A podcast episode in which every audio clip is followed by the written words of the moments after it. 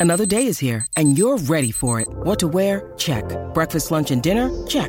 Planning for what's next and how to save for it? That's where Bank of America can help.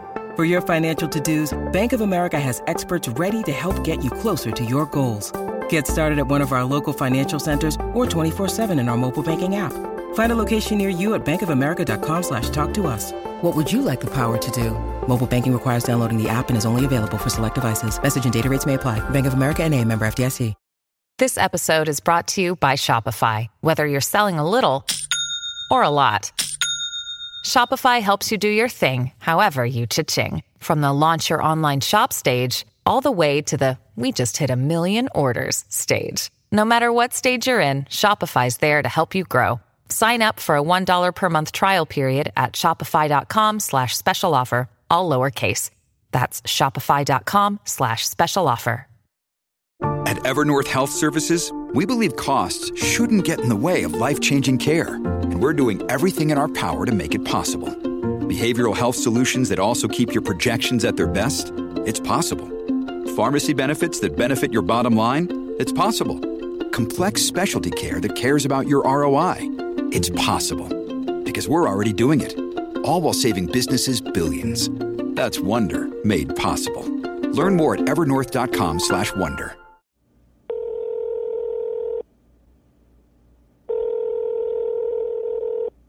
Hi, Chris. Hi, Farah. So, what exciting quickfire round have you got for me this week? This week it's all about business and the world of work. Zoom calls or face to face? Face to face every single day of the week. I think I've had enough Zoom calls over the past six months to last me for a lifetime. Amazon or the high street? Of course, I should say the high street, but I actually hate going to shops, so um, so Amazon. A more controversial one Richard Branson or Alan Sugar? I'm going to go Richard Branson because I know he's had a hard, people give him a hard time at the moment, but I think Richard Branson has created an absolutely iconic brand in Virgin um, and he's created a number of iconic businesses. Uh, and I, when in the days when we used to be able to fly, I used to really enjoy getting Virgin Atlantic. Well, let's go to other forms of transport cycling or taking the tube to work. I'm not a big fan of the tube, uh, so cycling. Although I'm not really a big fan of cycling in London either, so the honest answer is neither, but I'm going to say cycling. And finally, after work drink or after work gym? A pint outside a pub uh, in Soho is just one of life's great pleasures.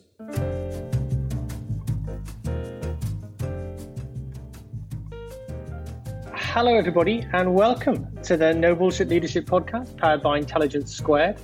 I'm Chris Hirst, author of No Bullshit Leadership, and in my day job, I'm Global CEO of Havas Creative Group.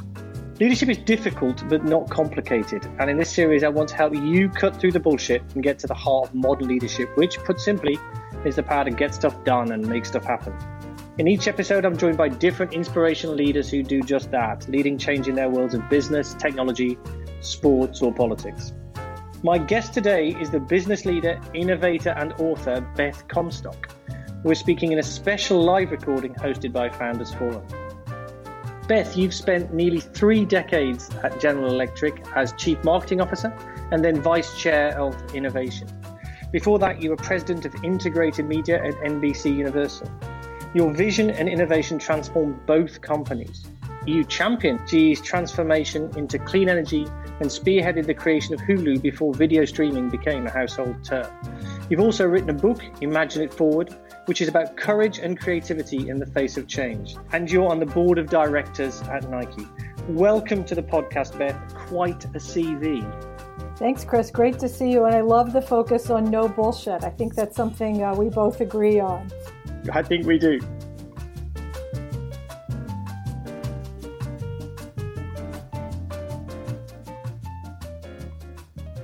In three words, describe your leadership style.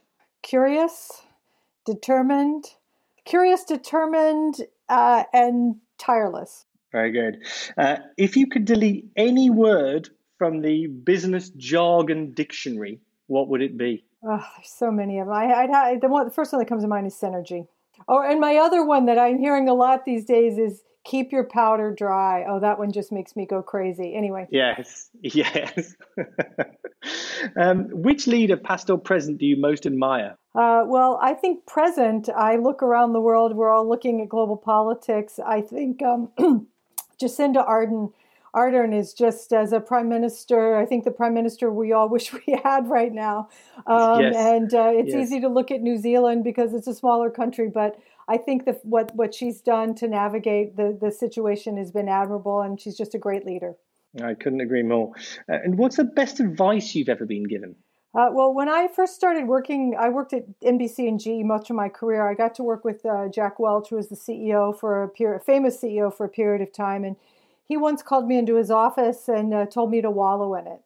And um, I thought at the time, here's Mr. Speed, efficiency, every every minute counted and uh, he was telling me that i wasn't taking enough time to get to know my colleagues that i was too abrupt and um, and that was really good advice uh, and so every now and then when i That's go back to advice. that being abrupt uh, he was so good at he was a good teacher in this i'll tell you one little side story i, I know this is a quick run uh, but uh, he he called me in. We had a long conversation. He said wallow in it, and then three months later, I guess I wasn't heeding his advice. He called me on the telephone, my office phone, and um, I started to talk to him, and, and the phone went dead. And I called his assistant. I was like, Jack, uh, we got disconnected. She said, Oh, no, you didn't get disconnected. He hung up on you. He wanted you to know that's what you sound like.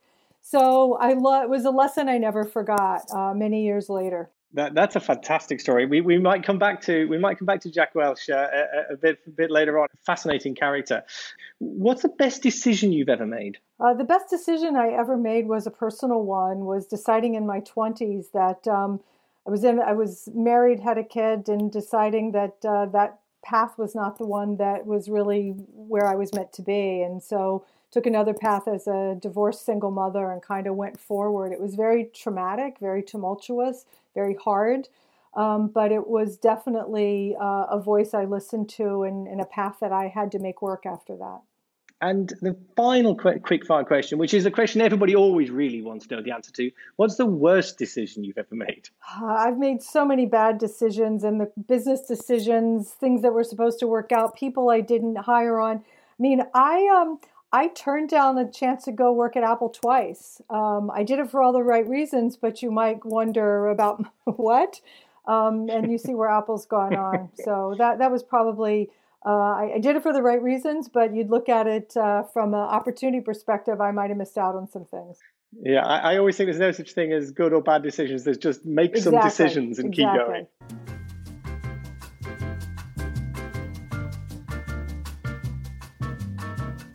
So let's get into it a little bit more then. So, so Beth, you, you described yourself uh, in the past, I think, as an introvert, um, but have said, I had to learn to be successful in business, which is an extrovert's arena.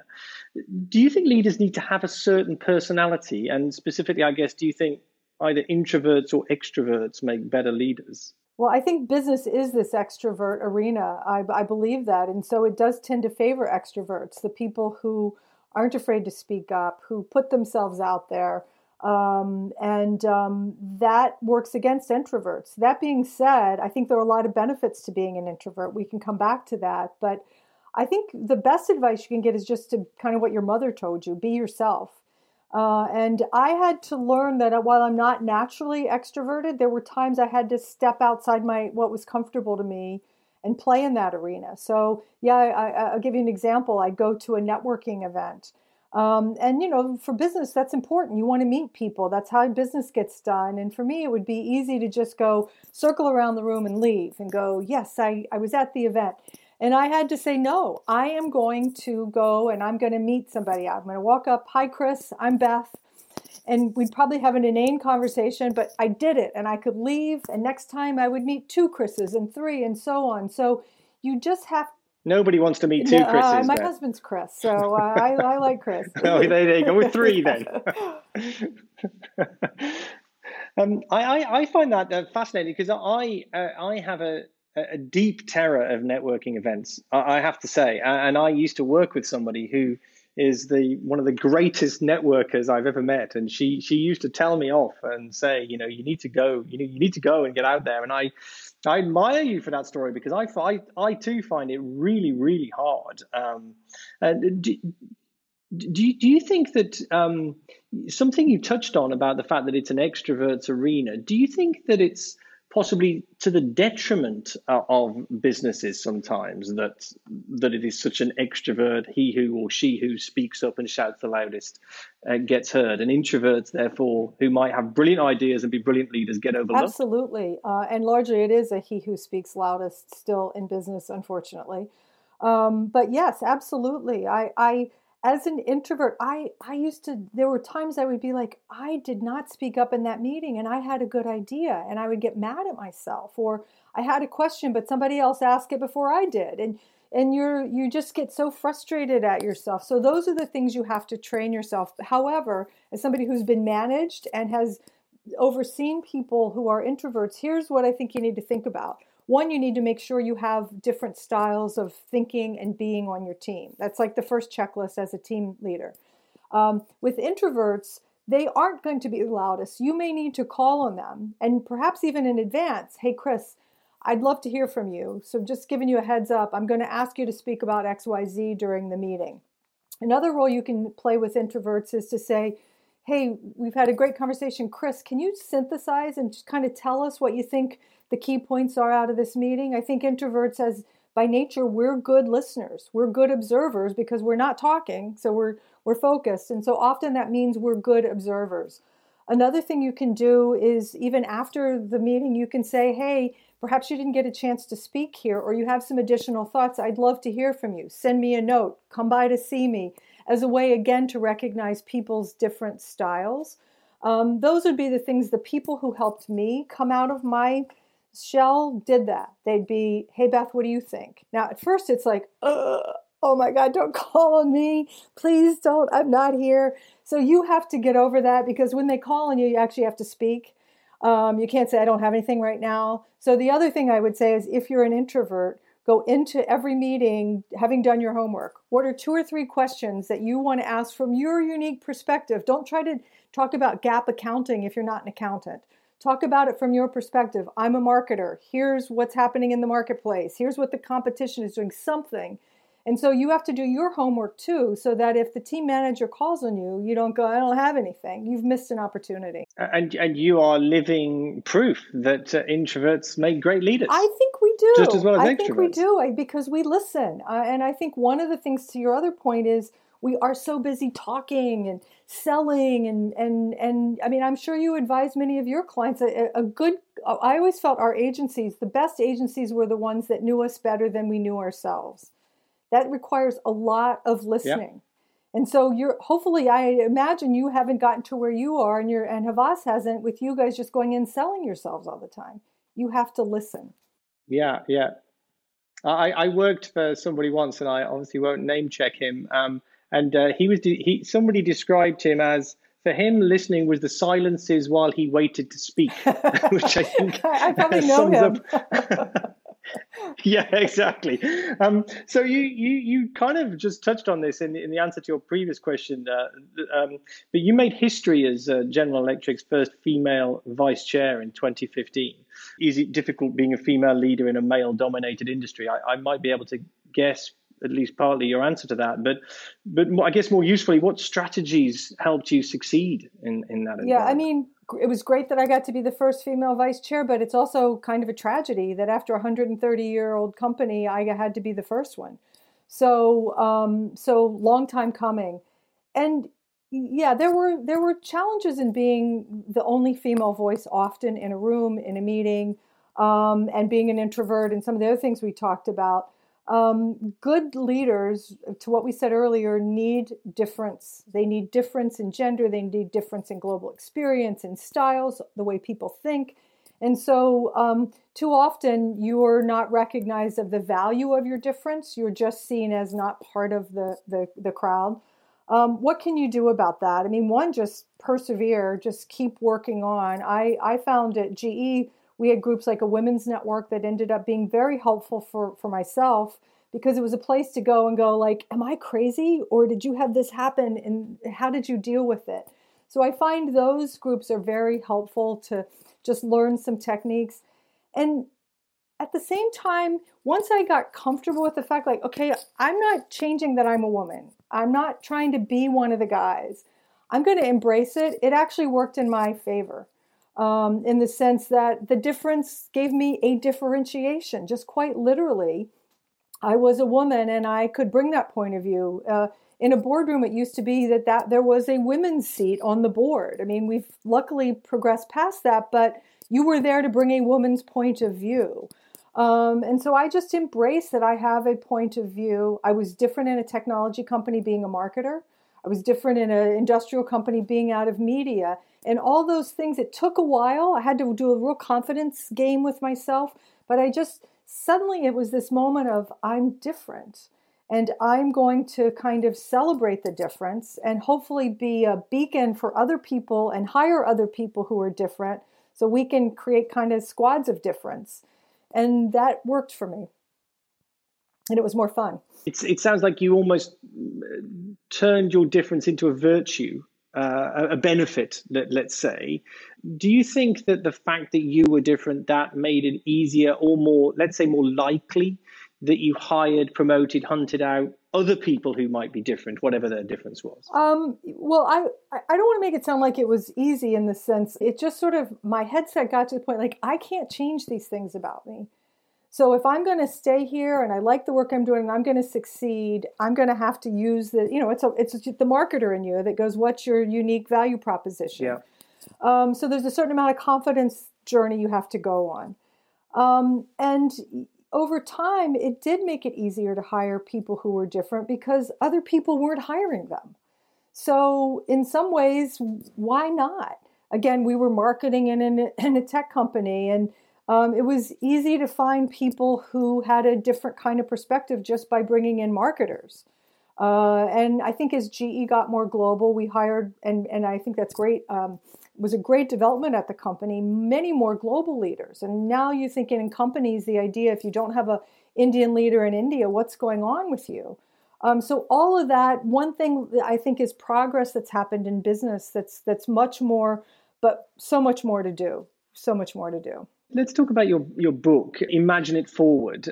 It's focused on leading change and specifically how to create uh, an innovation focused culture. It's a huge topic, uh, obviously, but, but can you sort of summarize the central premise for us? Yes, well, I um I, I, took a different tact with the book. It's somewhat personal. I tried to document, especially earlier in my career, the challenges I had, lessons learned. So it's it's not a book that's just here's instant success, like follow these five steps and you'll be a genius.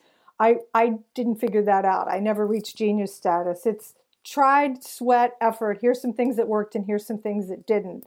But for me, it comes down to I'll, I'll just touch on kind of three key things. I think one is just the power of giving permission and having a open culture that's a w- willingness to take a chance on taking risks, giving yourself permission, giving your team permission to try things. So, with that is going to come failure. We can come back and talk about that, but that's often a challenge in companies. I think the second is just the ability to get out and discover what's happening in the world.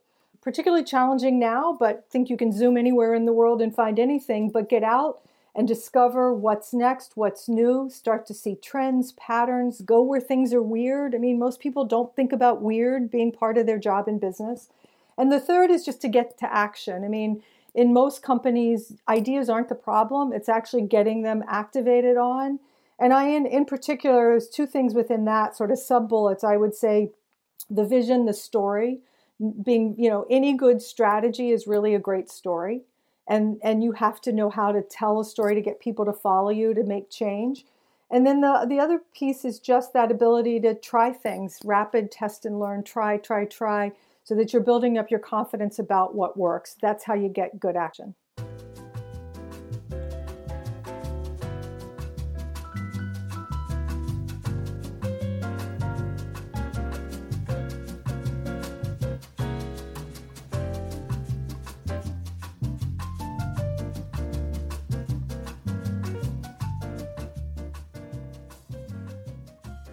And now I'm, I'm afraid it's the inevitable COVID question, uh, which you know we we, we, we spend all our lives talking about.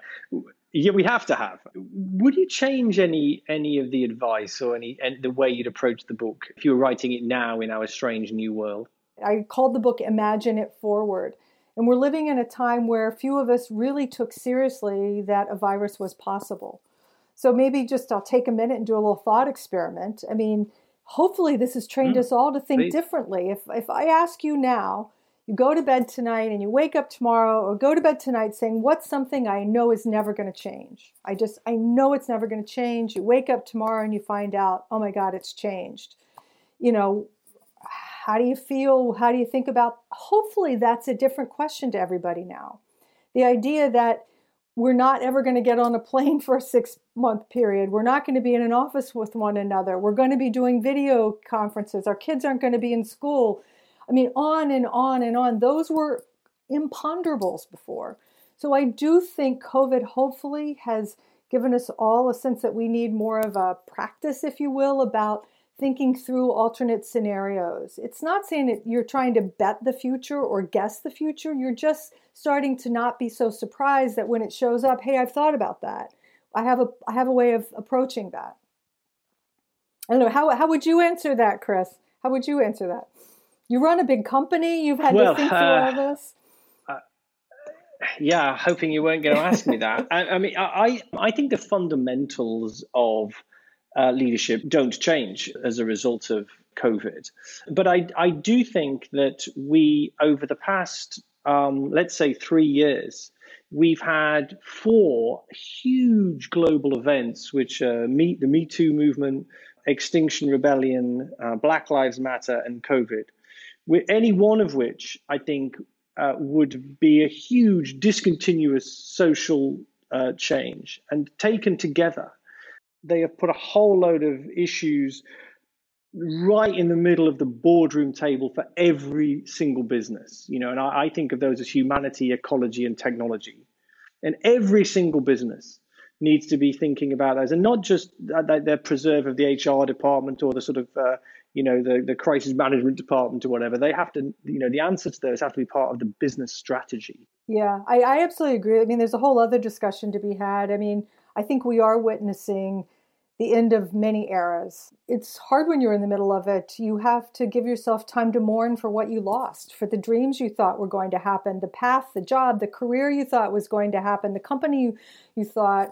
And then a good leader says, okay, like we're going to feel bad about that, but we're also building the future. We're building possibly many different futures and here's what they look like. And and I love the way you you wove in some of those tough challenges of our times. You have to be as a leader aware of those and listening and the feedback loops. I think that's something that's changed a lot certainly in the course of my career the ability we all have. Frankly you always had it but frankly there are no more excuses talk about no bullshit no excuses for not having good feedback loops to know when your culture is challenged by things and you're not listening to it.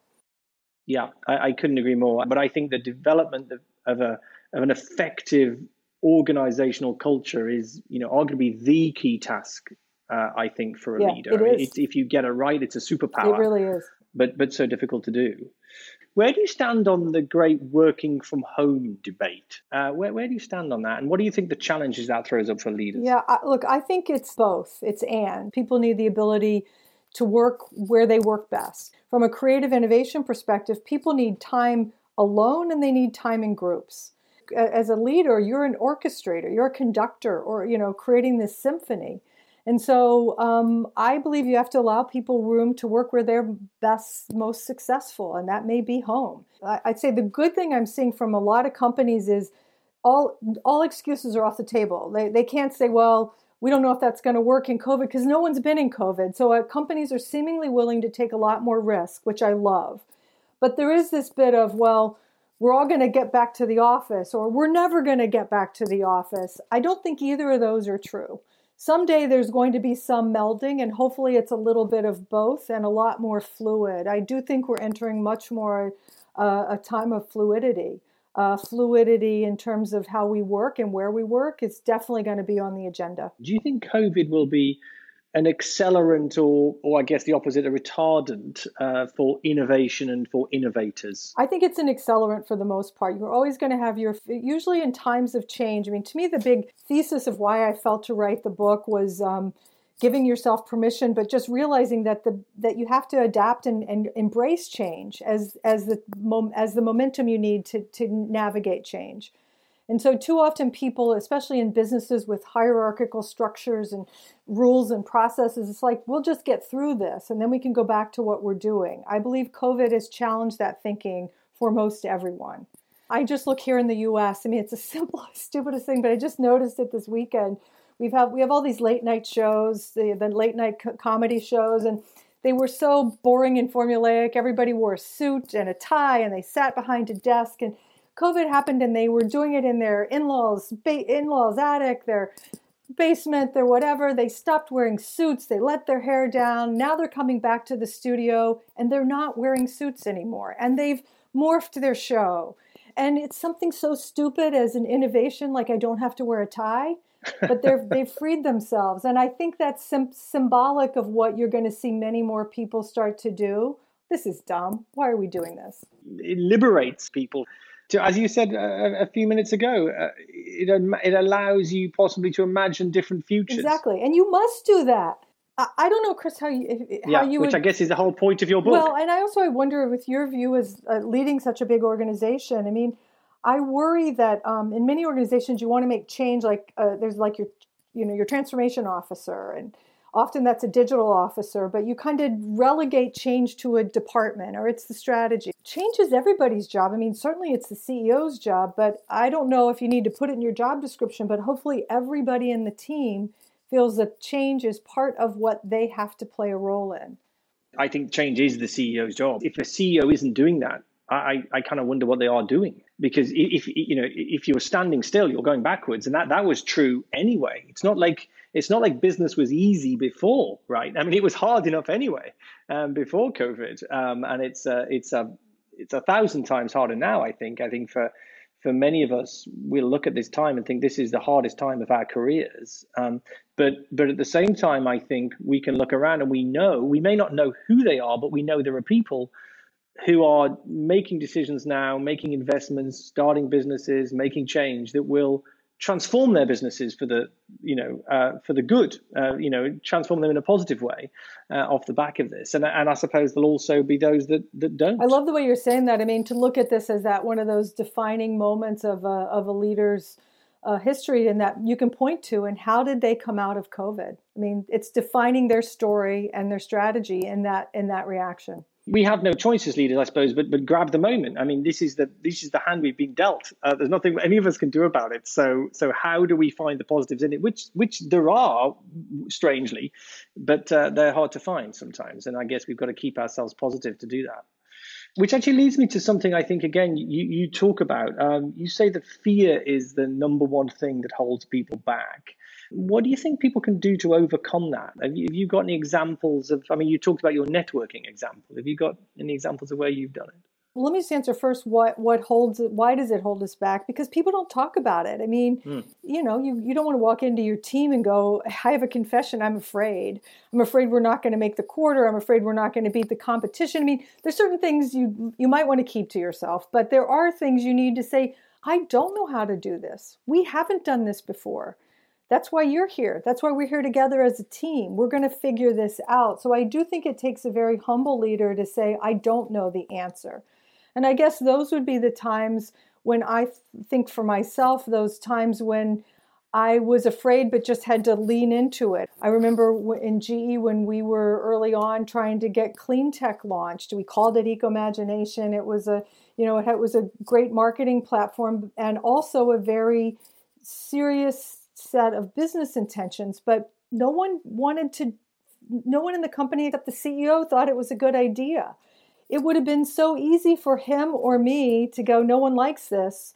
Eh, I, I'm afraid it's not a good idea. I remember at one point, um, a customer, uh, we had launched Ecomagination and um, a big customer to GE, I mean, a $100 million customer, that big, said, This is bad for the industry. I'm not going to give GE any more business. Jeff Immelt, the CEO at the time, never told us who were leading this effort, never told us because he didn't want it to dampen our confidence, our courage, our force to move forward, um, because he believed there were going to be other customers who were going to find it, and we had enough data saying there were enough customers. So, so I think there are times as a leader you can withhold some of that information to keep the team going, and at the same time realize that there are opportunities out there that continue that that enough data points on you to keep going. I love your example. I I I've thought for quite a long time that one of the most powerful things a leader can say is I don't know. I, and I think Brene Brown, I think it is, who, who talks about the power of vulner- being being able to be vulnerable and, and how powerful and how effective that can be. And I you know, I, I pine for politicians who are prepared to say, I don't know. Yeah, if you find you know, one, you could know, you let this, us this know? Terrible, Maybe this, Jacinda's the only one why yeah. she's on my list. Maybe Jacinda. Yeah. Maybe Jacinda. Exactly. Exactly. You know, we haven't, we've got quite a lot here who don't know. They just won't admit yeah. it. That's the big problem. Yeah, I know. We have our um, share of those too. we got plenty of those. But you're right. How, how hard is it just to say, we don't know, but that's not going to keep us from trying A, B, C and I I loved sort of uh, as I went in, in my on in my career. I wish I had learned this earlier, but just learning to ask better questions and being able to say, "Here's the hypothesis right now. I don't know for sure, but it's a hypothesis of why we think this is the right path. Until we get new information that tells us it's wrong, we're going to continue." That would be an easy thing for a politician to say. Don't know for sure here's our hypothesis we're going to go this path and if it, we prove we, if it's proven wrong we'll pivot. Absolutely and i think also if you if if you aren't saying it how do you um how do you learn? How do you find out what's really happening? Uh you know and i think also um you know even on even i often think on really you know you were talking about big strategic situations but also i often think about people just sitting in meetings and somebody will be talking about something and you think i I don't think I understand what that person's talking about. And nobody says anything. And when the person does, everybody's so grateful because it turns out nobody understands. But you know, Chris, I think that's such a great point you're raising. I, I think just that's a no bullshit uh, way to approach it. Just sometimes as a leader, or if you're asking the question, I'm sorry, can you just tell me what that word means? I remember when we were trying to launch digital at NBC and also at GE. I mean, words like platform the digital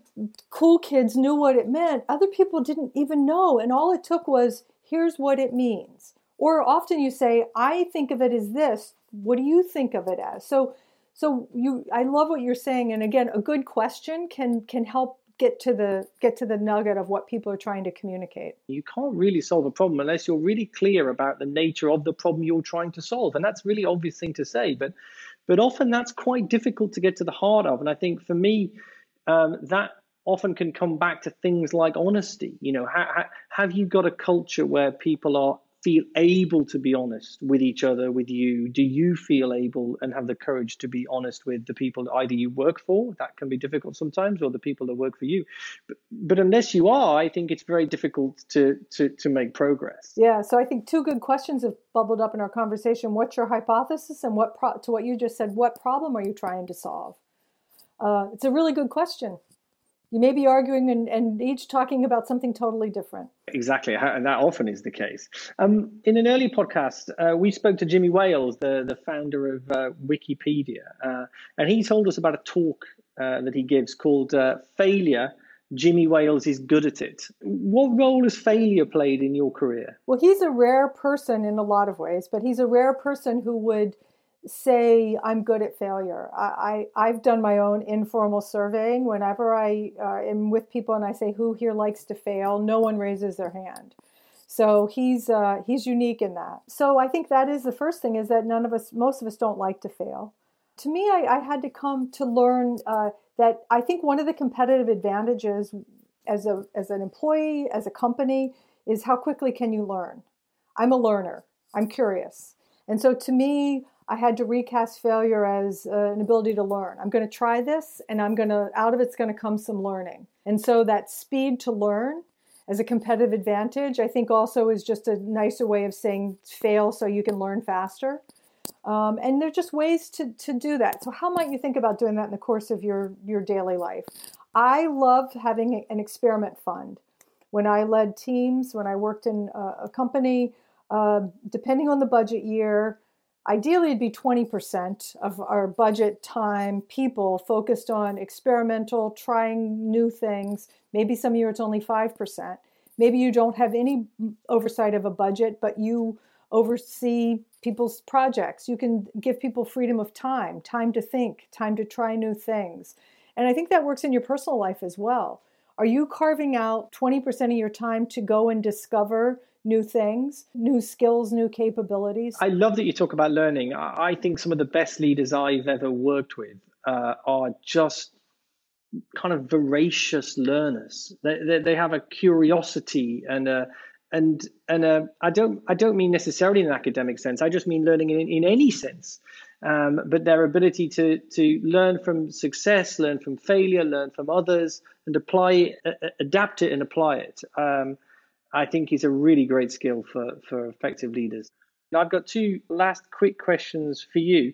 So, what's next for you, Beth, after such an exciting and varied career? What's the next project? Um, a couple of things. One, I've just I, I, I put out my book, uh, and I I've been taking some time just to invest in my own personal creativity. So I've been doing a lot more creative writing, some of the visual art I mentioned, a return to nature. I've been investing sort of a uh, investing my time doing more nature based things.